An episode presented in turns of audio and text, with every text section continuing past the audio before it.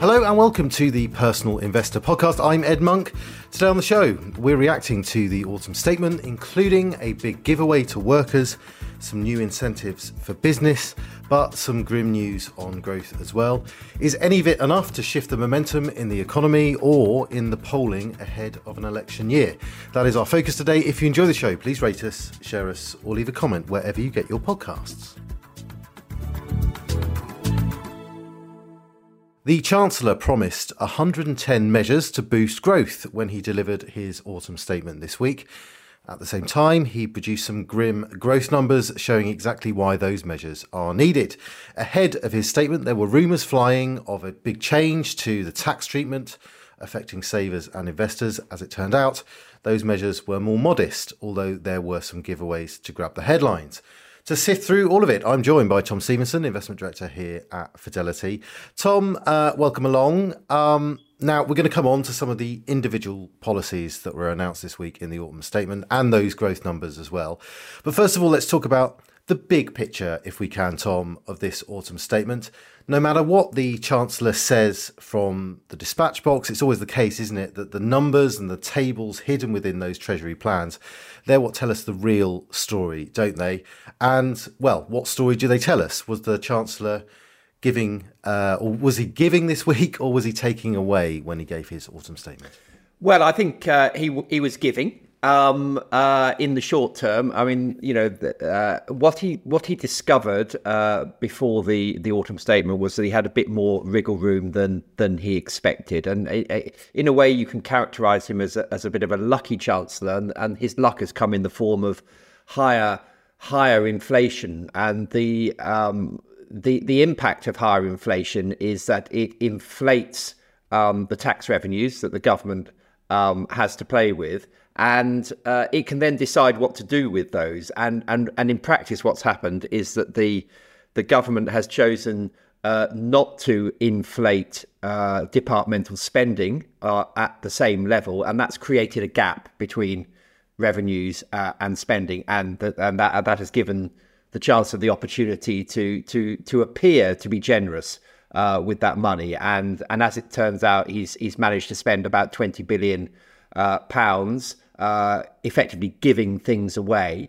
Um, but the reality is, we need to see this in the context of uh, the longer term picture for the uh, for the government finances, um, and and that is that um, that the overall tax spend, the overall tax take uh, from this government is higher than it has been since the Second World War um, something like 38% uh, of, uh, of, of of the economy is is is is government is government spending now, and that that has not been higher uh, at any point since the war.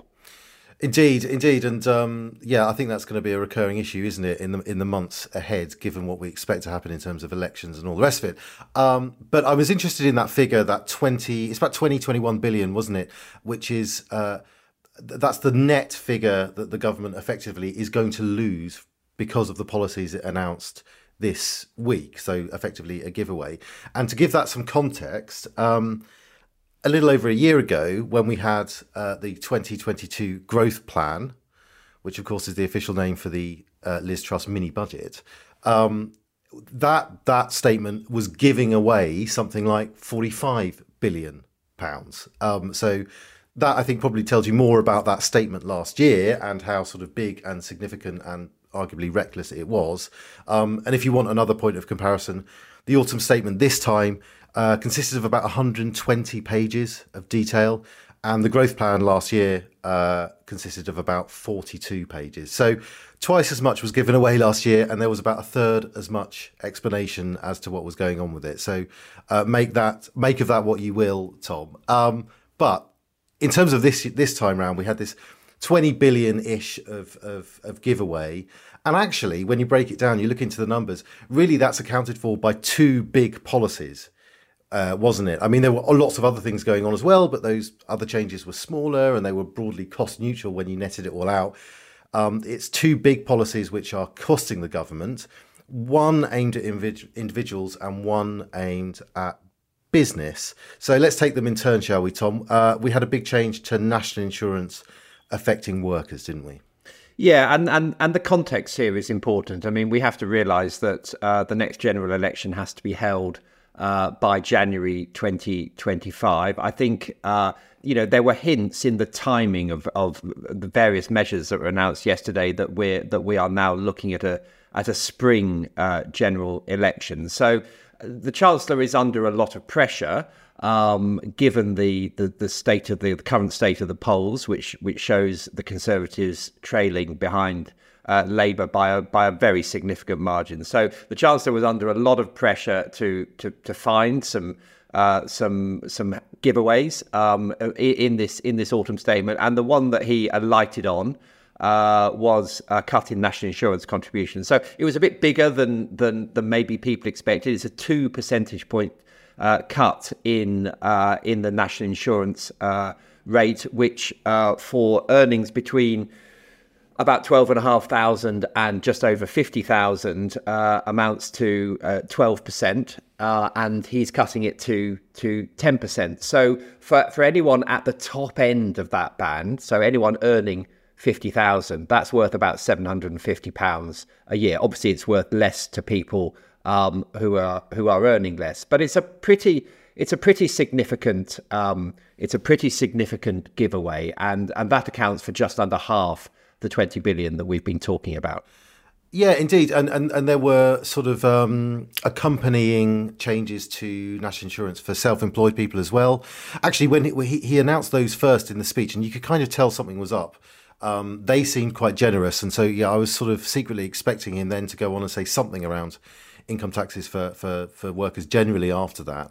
Um, and yeah, as you say, I mean, that's a, it's a big tax cut, isn't it? I mean, if you think, if you know, anyone over or earning over fifty something thousand pounds, seven hundred and fifty pounds back a year, that's a that's a that's a fair old chunk. I think the average worker um, will get about four hundred and fifty pounds, I think, as a result of this change. So um, certainly eye catching, and certainly, you know, in years gone by, uh, a 2p off national insurance would be very, very big news. However, that is not the only thing that's going on in terms of the system for, for taxes on income, is it? Because previously announced changes um, were well less generous. In fact, they were they were quite punitive. So let's let's spend some time examining those. Is this actually going to leave people better off once you account for all the changes happening to income tax? No, absolutely, and and and the and and the change that you are alluding to is uh, the the freezing in income tax thresholds, which are uh, scheduled to continue until 2028, and and and this might sound like a sort of benign. Uh, change, you know, the the the the the the, the It's threshold. a freeze, yes. Nothing's changing. It's yeah, a freeze. It's... exactly. It's it's no different, you know, and and it, and it's a ruse which is used by by by governments because uh, it, it, enables them to uh, effectively gather more tax without actually having to put tax rates up. So they, they get away without the without the negative headlines, uh, but they still generate lots. And we're talking we're talking about big big figures here. We're talking sort of forty to fifty uh, billion pounds uh, a year by 2028. So this is a not insignificant amount of um, money. And this is the context in which you have to look at this two percentage point cut in in the national insurance uh, rate, because for many people, and it's very difficult to generalize about this because. Uh, you know, there are so many variables here. It depends, you know, the rate at which you get pay rises. It depends where you are in that in that spectrum. Because if you are, you know, if you're at the if you're at the lower end of, of earnings, and there's no danger realistically of you um, tipping over into the higher rate tax band, then obviously, you know, the national insurance cut is a is a is a is a benefit. Um, but if you're up towards the top end and you are likely within the next five years to tip over into that higher rate tax uh, rate, then it's entirely possible that the benefit that you get from the national insurance cut is wiped out, um, uh, and more so um, by tipping over into a 40% tax rate instead of a 20% tax rate. Yeah, in- indeed, as you say, it's quite difficult to disaggregate it all. But I mean, the, what we can say uh, for sure is that where where this change uh, or this lack of a change, you could say, makes the government money is that there are more earnings which fall into higher tax bands, and that's you know if you if you assume that your wages will rise, which they tend they tend to do, it just means that there'll be more wages falling into higher rates of tax. And as you say, I mean, really significant numbers because, again, to give the context, uh, the, the, the, the money that that change raises is more than double the giveaway that we've just had this week. And, and, and that's just one simple sort of income tax policy change. So, uh, yeah, absolutely. And and you know what? We're not we're not talking about you know small numbers of people. This is millions more people now are um, well millions millions more paying tax at all, and millions more paying higher rate tax rather than, than basic rate tax. And the situation we find ourselves in now is that many many workers who would not consider themselves to be particularly wealthy are now uh, deemed to be uh, wealthy by the tax system. And um, you know, this is something which has which has you know it has attracted some commentary, but not as much as you would have expected, given the given the importance of it. No, indeed, and it's, it's probably the reason why also that you know the chancellor. I mean, he may have been expecting the uh, the cut in, in national insurance to be his sort of his big moment as chancellor, right? I mean, this is the sort of thing that chancellors dream of. It's the kind of it's the chancellor of the exchequer version of, of scoring a goal in the FA Cup final. I think it's it's like they all dream that it, they can do it. They can cut a penny off income tax or national insurance, and everyone behind them cheers. And um, and that's the TV clip that will be played for years and years to come. But in this case, um, there's a lot of this is a, this is a bit of a sort of a, scr- a scruffed uh, a scuffed shot, you know, VAR check. You know, it's like it's it's yeah. not the kind of glory moment, uh, and it's because really. I think everyone understands that uh, it's a fudge. Is, it is. It's it, a fudge. It yeah. is a fudge. Yeah, and it, and and it is a bit of an illusion, and it also counts on um, uh, departmental spending effectively cuts again freezes that um, that are effectively real terms cuts it, it, depends on that actually being achievable. And if essentially what what the chancellor is doing is he's handing the problem on to uh, his successors. Um, and chances are those successors will be will not be in, in his party. They'll be they'll be uh, on the other side of the uh, on the other side of the house. Um, yeah. So a bit of bit of a fudge. But uh, yeah, as you say, because you know we we wouldn't normally dwell on politics that much on the podcast, but I think it's relevant given that we do expect an election. A lot of these um, fiscal policies are are being made in that in that context. Um, but yeah, with, with these with these thresholds frozen, it's going to be a very difficult decision to reverse that, isn't it? Because um, you probably won't get any huge credit for it. It'll just be like, well, yeah, sure, that's what what should happen. But it will be, as we're finding, incredibly costly to the government to actually do it and difficult to do. Yeah. Um, yeah as you say, storing so, so the, the, the chances are the chances are that, that, that, that whoever is in power um, from from next year will will not reverse these. So these, so you know, it it does imply you know a, a tight uh, a, a, tight situation for for um, for spending um, and and indeed you know I, I think that you know we, we, do face the reality of of of higher taxes and lower spending uh, in mm. the years ahead. Yeah, indeed. And, and finally, on this NI change, uh, Tom, um, there might be some listeners here wondering what happens if you're going to cut national insurance on the one hand, what happens to funding for other state benefits, including, of course, the state pension, given that uh, that is what the National Insurance Fund is supposed to be there for. And given that the state pension, as we found out yesterday, is going to rise, according to the triple lock, by 8.5% next year, which is a very big and very costly rise.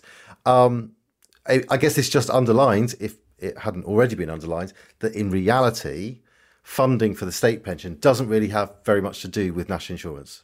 Yeah, that's right. I mean, the state pension is rising for the second year running by a very substantial uh, amount. I mean, it was ten percent in the in the previous year, um, and so the, the the state pension uh, now goes up to about two hundred and twenty pounds a week, a little bit over. Um, uh, so it's it's a it's a very significant rise in the state pension, and as you say, it it just goes to show that that. Um, national insurance is only nominally uh, anything to do with the state pension. The reality of national insurance is that it is uh, just part of the overall income tax um, framework. Uh, and so, effectively, for, for anyone earning up to fifty, roughly fifty thousand pounds a year, um, their uh, their effective tax rate is is 32%, falling to 30% next year. Okay, okay. Um, let's move on then, Tom, to the other big tax giveaway. Um, more obscure, certainly, but actually worth more in terms of uh, lost revenue to the government, according to its figures at least. Um, and it was the decision to make permanent full expenses, full expensing, I should say, of capital allowances for businesses. Now, I don't know what that means, Tom. um, so c- c- can you explain it? Because it's uh, apparently a significant. Yeah, change. well, I mean, the it, the it's designed to encourage um, more investment uh, by by businesses, uh, and effectively, what it what it allows companies to do.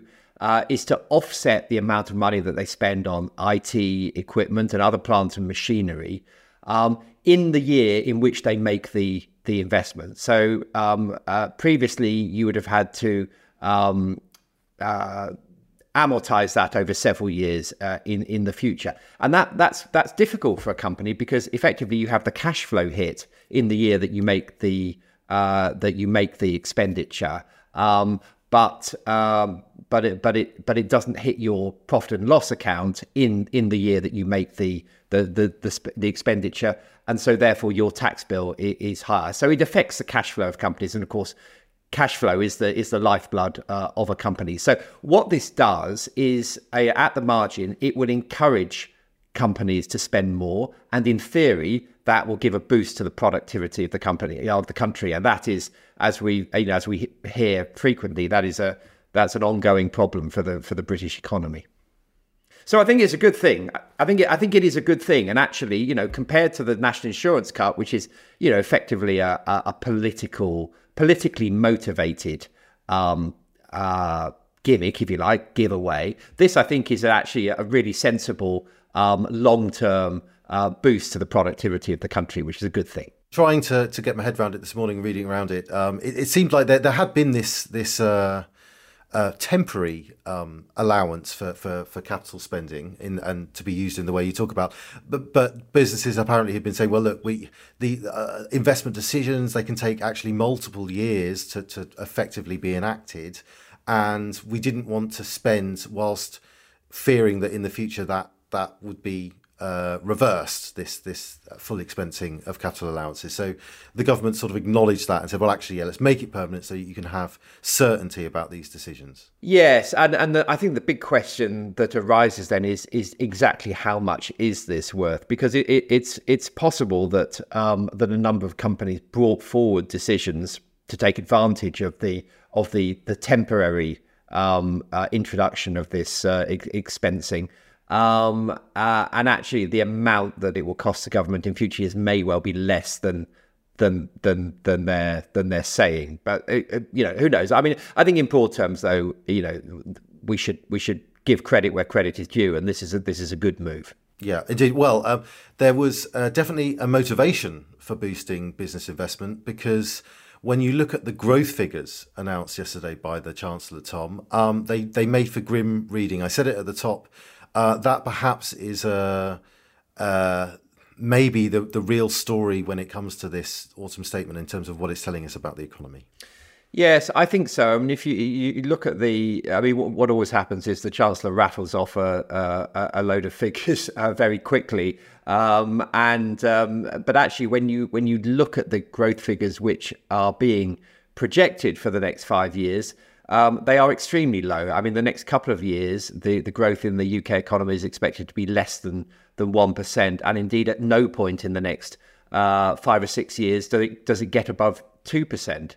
Um, so historically, that is that is a, a very low uh, rate, and ultimately, it's the growth in the economy which which funds the government's ability to to to spend um, and, uh, and, therefore determines the level of public services which we, have, we as a country uh, enjoy. So, you know, the, the big challenge, and I don't think that this autumn statement really goes very far to addressing it, albeit, you know, in the context of what I've just said about the uh, about the business tax change. I think that's a positive.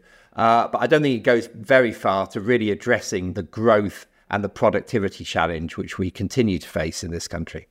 Indeed, and actually, you, you, know those those those sort of revised down um, growth forecasts perhaps um, explain the sort of why the market didn't react very much yesterday, the pound or the or the or the bond market.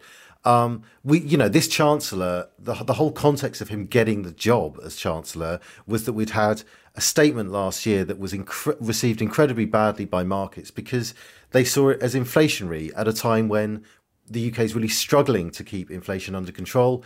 They just assumed that they would uh, these big tax cuts, unfunded tax cuts, would make it harder for the Bank of England to get uh, price rises under control, and there was a huge ruction in the in the financial markets. Now, yesterday there were also big tax cuts, weren't there? I mean, the, the national insurance uh, cut will just simply leave more money in people's pockets. That's effectively more demand in the economy. It's going to do that from January. That's potentially inflationary but the markets didn't particularly react. And maybe part of the reason is that they saw growth being lower. That's disinflationary. That's that's suggesting that the Bank of England is not going to have to necessarily keep rates high.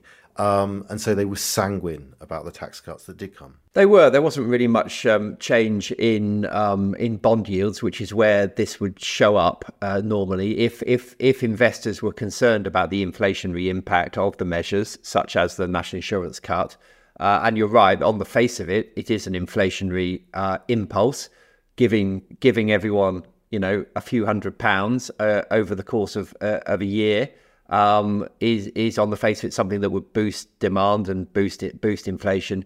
But I think the overall context in which we're looking at that is of uh, many years of sluggish growth uh, ahead of us. And I think you're right. It's the it's the balance of those two which which really left left the market um, you know unchanged. Indeed, indeed. Well, let's um, rattle through then the rest of the changes. Tom, before we run out of time, um, there were some changes actually to ISAs. Now, um, we had been expecting some perhaps more dramatic changes. They didn't really happen, but there were some technical things that did. So, uh, what were they? Yeah, so I mean, these were uh, these were hidden away in in in the red book, uh, the the official document that accompanies the uh, the the autumn statement. They weren't actually mentioned by the chancellor in his speech, um, but they they are uh, you know of, of some importance to ISA savers. So it, effectively, you will um, be able to uh, to contribute to uh, uh, an ISA from more than one provider in a given in a given tax year, and that was not allowed before.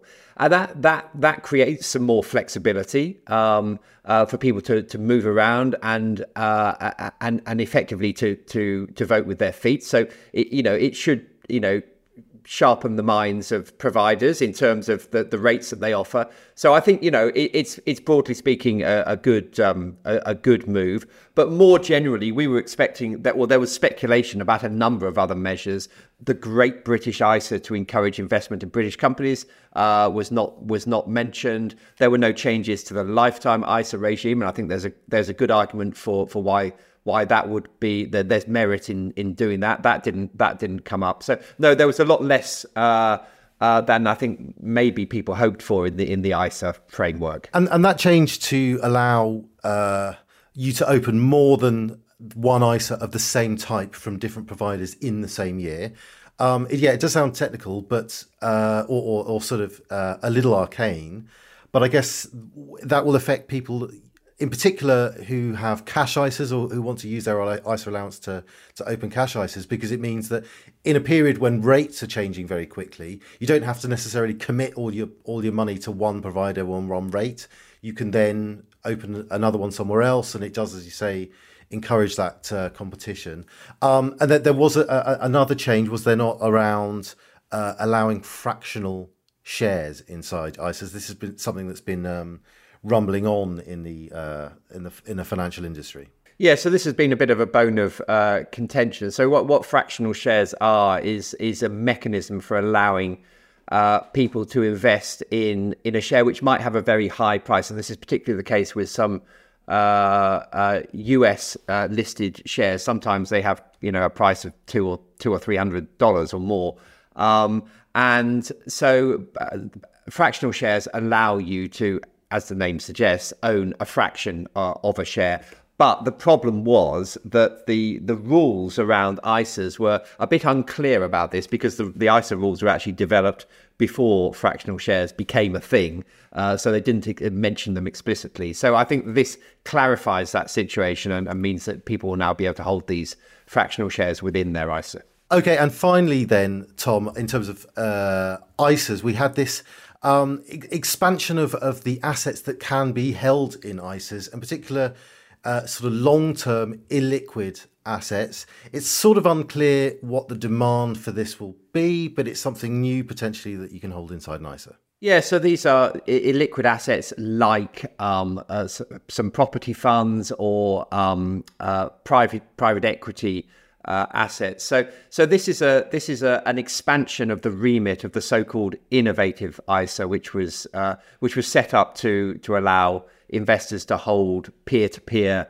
uh, loans uh, within within the ISA. It wasn't really actually very very very popular. The take up was not not great. So I think that broadening the remit of, of where people can invest is is a good thing. But as you say, it remains unclear as to what the demand for these types of assets uh, would be. And indeed, you know, it, it's fair to say that it is it is currently possible for, for investors to invest in these types of uh, assets. Um, through through investment trusts. You know, many of you know, and and the investment trust structure is well suited to to investing in these um, more liquid more liquid assets. So you know, in some ways, you might question you know what this really changes uh, for someone who is who's keen to invest in those types of assets.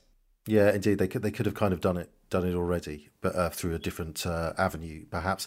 Um, okay, Tom. Right, the last thing I just wanted to spend some time on this week in terms of the autumn statement was uh, well, some rather ominous words that the chancellor had around benefits. Ominous, at least ominous, at least if you are on benefits. He said that the government would be redrawing the assessments that happen when it decides whether someone can work and therefore whether they can claim benefits. He said that those assessments would take account of um, someone's ability to work, not just in general, but to work in from the home as well.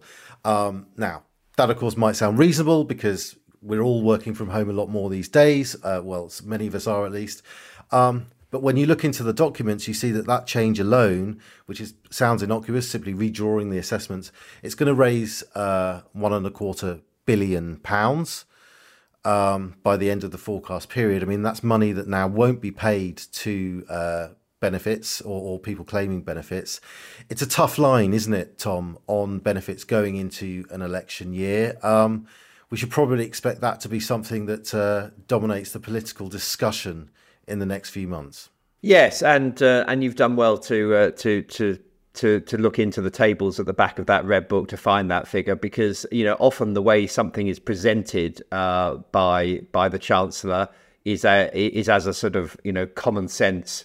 Uh, well, you know, if you're not if you're not going to look for work, then we're gonna we're gonna make you look for work, type of thing, which which is politically uh, uh appealing um, in, in in especially in the in the months running up to an election. But as you say, you know there is an actual cost here. This is this is one and a quarter billion pounds that that, that won't be paid to people who are currently uh, currently receiving it. Uh, so yeah, I mean this is you know we're in the run up to an election, and uh, these are the kinds of these are the kinds of messages which are going to shape the the uh, the discussion uh, over the next. Uh, well, let's say it's probably the next six months before we before we go to the polls. Yeah, and I think what people should expect is, is for the government to to take measures like that um, and maybe even like the the cut to national insurance as well, and to sort of throw those at, at Labour, which of course you know is ahead in the polls and and uh, on current thinking is expected to form the next government, and say, well, what what are you going to do? Are you going to continue this? Are you going to are you going to reverse these uh, these crackdowns on on benefits? Because the Labour Party, which has been very very anxious not to sort of live up to its reputation for being a, a bit of a spendthrift when it when it reaches government and raising borrowing and all the rest of it. It's very conscious of that criticism, and so they've they've they've sort of matched the the the tax rises and the and the spending cuts that the government has been making, or at least they haven't sort of committed to reversing them. That's going to be their challenge, isn't it, uh, as we get closer to an election? Yeah, I mean that, that that's how politics works. I mean, in the run up to an election, there is all, there is always an element of of, of leaving leaving booby traps for, for the for the uh, for, for for the other for the other side, and and and they will be very careful not to walk into those traps. Okay, well, Tom, we've covered loads and loads of ground, so um, let's leave it there for now. Thanks for joining me. Thanks, Ed. You've been listening to the Money Talk podcast. Check fidelity.co.uk for daily written updates and articles on these and other topics from across Fidelity in the UK. And subscribe via iTunes to get the podcast downloaded direct to your devices every week. Please note that the value of investments and the income from them can go down as well as up, so you may get back less than you invest. Investors should note that the views expressed may no longer be current and may have already been acted upon. This information is not a personal recommendation for any particular investment. If you are unsure about the suitability of an investment, you should speak to one of Fidelity's advisors or an authorized financial advisor of your choice. Overseas investments will be affected by movements in currency exchange rates, and investments in emerging markets can be more volatile than other more developed markets. Reference to the specific securities should not be construed as a recommendation to buy or sell these securities and is included for the purposes of illustration only. Tax treatment depends on individual circumstances, and all tax rules may change in the future. Withdrawals from a pension product may not be possible until you reach age 55, 57 from 2028. This podcast may not be reproduced or circulated without prior permission. No statements or representations made in this podcast are legally binding on Fidelity or the recipient. This podcast is meant only for UK residents and does not constitute an offer or a solicitation in any jurisdiction in which it may be unlawful to make such an offer or solicitation.